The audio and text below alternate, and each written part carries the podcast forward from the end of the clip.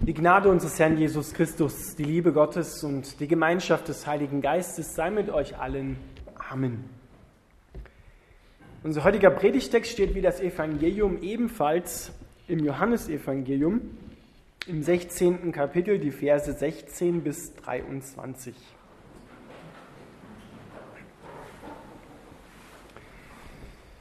Schon sehr bald werdet ihr mich nicht mehr sehen.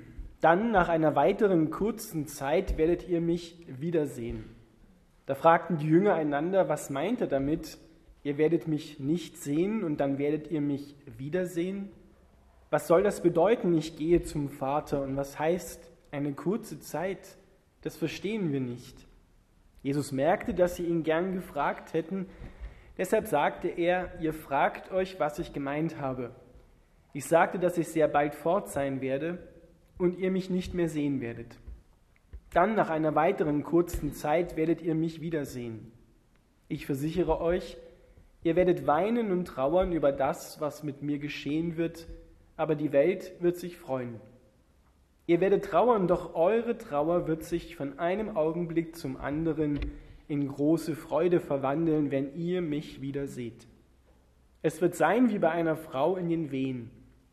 Wenn ihr Kind erst geboren ist, verblassen die Schmerzen angesichts der Freude, dass ein neuer Mensch zur Welt gekommen ist. Jetzt seid ihr traurig, aber ich werde euch wiedersehen. Und dann werdet ihr euch freuen und niemand kann euch diese Freude nehmen. Wenn es soweit ist, werdet ihr mich um nichts mehr bitten müssen.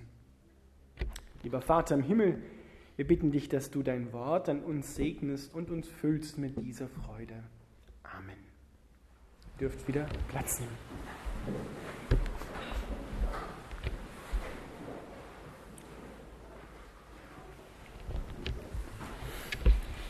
Liebe Gemeinde, am Sonntag Jubilate enthüllt uns dieser Predigtext aus dem Johannesevangelium ein Lebensgeheimnis. Traurigkeiten und Ängste sollen in Freude verwandelt werden, die uns niemand mehr nehmen kann, die uns niemand mehr rauben kann. Unsere Erfahrung in dieser Welt ist, dass es sowohl das eine als auch das andere gibt. Es gibt Traurigkeiten und es gibt große Ängste. Es gibt auch Freude. Und wir wissen, wie leicht diese Freude kaputt zu machen geht. In einem Moment sind wir noch himmelhoch jauchzend und dann passiert im nächsten Moment etwas. Da stehen wir auf dem Boden, wo wir glaubten, wir stehen fest und dann wird er uns unter den Boden und den Füßen weggezogen und die Freude ist dahin. Aber Jesus verspricht uns Freude, die uns niemand mehr unter den Füßen wegziehen kann, die uns niemand mehr rauben kann.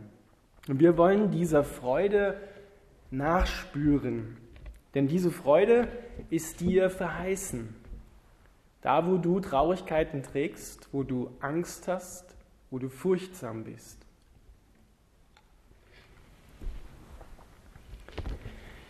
Freude, das soll die Grundbotschaft sein oder die Ausstrahlung sein, die Christen, die wiedergeboren sind, an die Welt weitergeben. Bei vielen Christen merkt man das so gut wie gar nicht, weil sie diese Freude in einen schwermütigen Ernst gekleidet haben. Da müssen wir noch unser Gesicht informieren, dass unser Herz sich schon freut.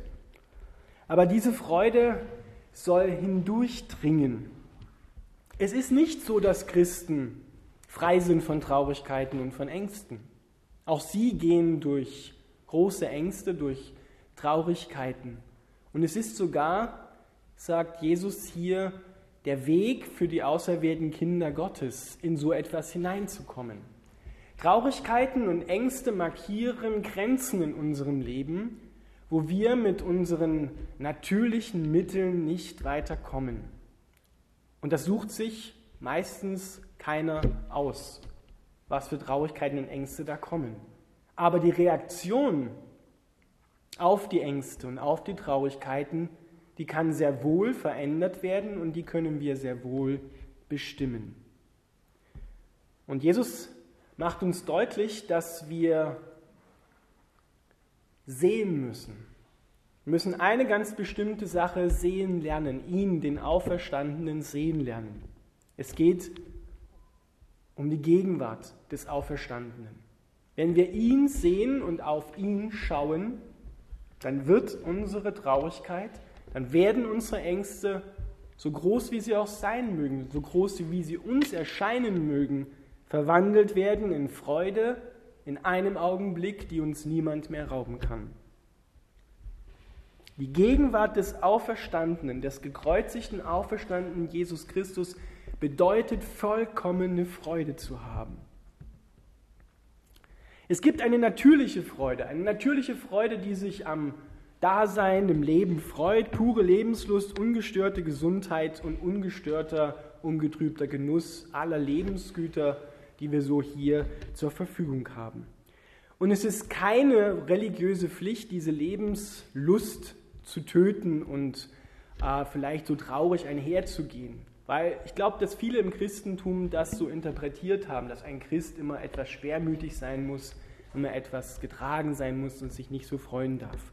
Natürlich darf man sich freuen über diese Dinge. Aber wir müssen uns auch im Klaren sein, dass diese Dinge vorläufig sind, dass diese Dinge durchaus sehr brüchig sind, dass diese Dinge von einem zum anderen Moment weg sein können. Und als Christen sollten wir das erkennen. Jesus drückt das aus mit dem Wort, ihr werdet mich nicht sehen. Den Herrn sehen heißt nämlich positiv gesprochen, volle Erkenntnis Gottes haben. Antwort auf alle Fragen, Licht im Dunkel, Leben im Überfluss, Trost in der Trauer und diese unaussprechliche Freude, die uns niemand mehr rauben kann. Und wenn wir Jesus Christus nicht sehen oder nicht mehr sehen, dann haben wir Dunkel, dann haben wir keine Antwort auf die Fragen, dann haben wir keine Erkenntnis Gottes. Dann sind wir traurig und bleiben es auch. Hier in dieser Welt stehst du und stehen ich und wir zusammen vor ungelösten und vor unlösbaren Fragen, ratlos, hilflos und manchmal auch scheinbar hoffnungslos. Da kann man eben nichts machen. Das ist der Satz, den ich immer wieder höre, wenn ich Besuche mache im Krankenhaus oder bei jemandem zu Hause. Ja, Herr Pfarrer, da kann man eben nichts machen. Ist das wirklich so? Vielleicht können wir nichts machen, aber es gibt einen, der etwas machen kann, der dich sieht. Weil das ist das Entscheidende. Und deswegen formuliert Jesus, sagt er am Ende dieses Textes, ich werde euch wiedersehen. Er sagt nicht, ihr werdet mich wiedersehen, sondern ich werde euch wiedersehen. Wir können nur sehen, Gott, mich selber und auch meine Mitmenschen erkennen, weil Gott uns sieht, weil er auf dich schaut mit seinen liebevollen Augen. Wir können nur lieben, weil er uns liebt. Wir können uns nur gegenseitig trösten, weil er uns getröstet hat. Jesus vergleicht diesen Prozess, in dem wir alle stehen, mit der Geburt eines Kindes. Und die Wehen, das sind die Traurigkeiten und Ängste, die jeder von uns im Leben hat. Aber diese Wehen kündigen etwas an. Diese Wehen kündigen neues Leben an, kündigen eine neue Geburt an. So wie eine Mutter, und ich kann da als Mann natürlich schlecht drüber reden, aber ihr Frauen, die ihr Kinder geboren habt, werdet das sicherlich bestätigen können, und Gott, der den Menschen gemacht hat, erzählt es hier, wenn eine Frau ein Kind zur Welt gebracht hat, dann bedeutet das Schmerzen, große Schmerzen. Aber wenn das Kind dann da ist, dann verblassen so langsam die Schmerzen und die Freude überwiegt über das neugeborene Leben, das da ist. Und so dürfen wir das in Anspruch nehmen, wenn wir in Ängsten und Traurigkeiten sind, dass durch die Gegenwart von Jesus Christus sich hier schon neues Leben ankündigt. Wie oft sind Menschen in Ängsten und in Traurigkeit und denken, gleich schließt sich über meinem Loch, in dem ich sitze, auch noch der Deckel. Und es bleibt finster. Das wird sich nie mehr verändern. Aber durch die Gegenwart des Auferstandenen, weil er da ist, das ist sein Name. Ich bin der da ist. Und wenn ich da bin, dann bin ich nicht passiv, sondern aktiv.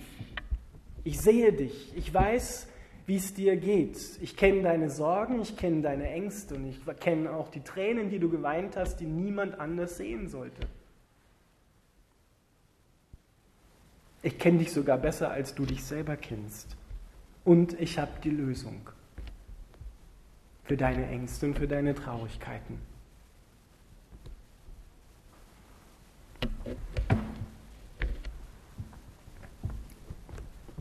Vollkommene Freude, das ist das Lebensgefühl eines Menschen, der durch diese Ängste und durch diese Traurigkeiten, wohlgemerkt durchgegangen ist an der Hand des Auferstandenen, des gekreuzigten Auferstandenen.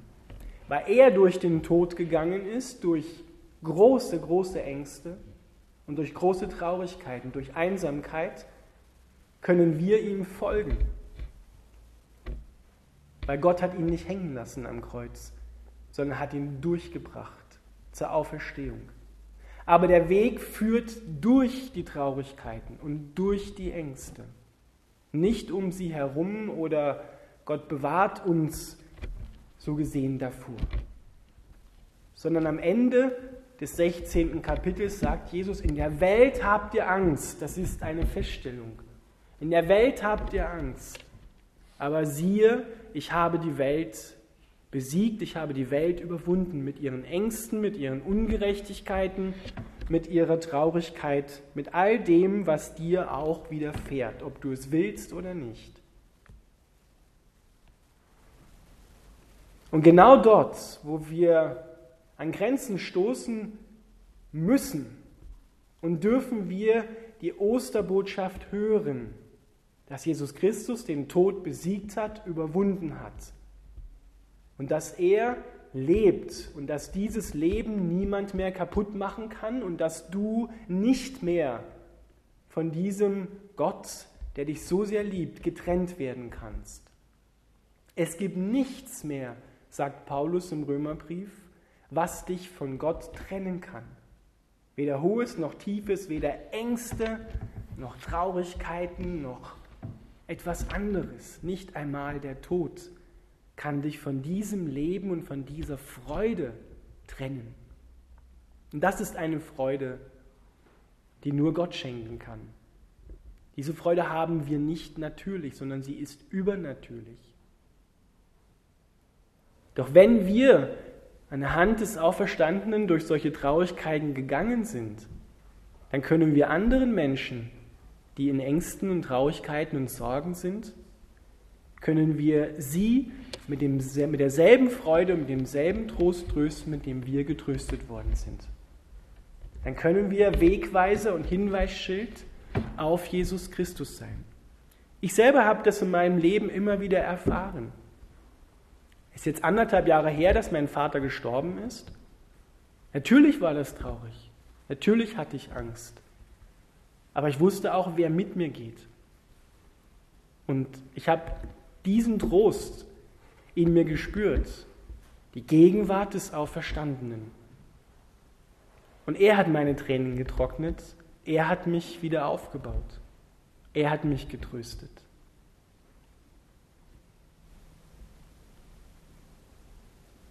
Vielleicht denkst du jetzt gerade an eine ganz besondere Sache in deinem Leben, wo du Angst hast, wo du traurig bist.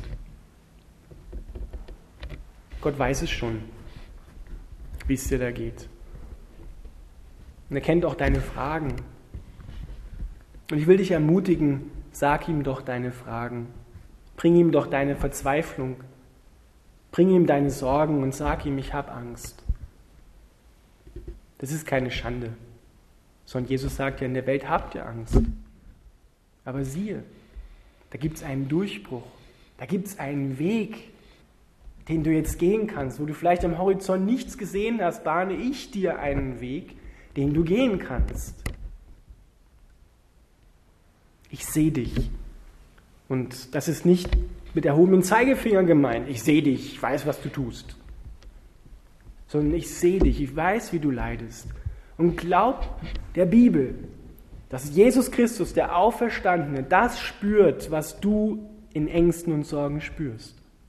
Er leidet mit dir mit, aber er vertritt dich auch vor dem Vater. Er bittet für dich, er steht ganz auf deiner Seite. Magst du auch ganz auf seiner Seite stehen?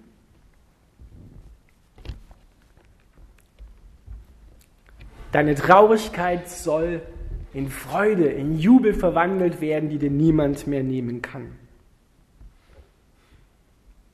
Ich habe euch das alles gesagt, damit ihr in mir Frieden habt.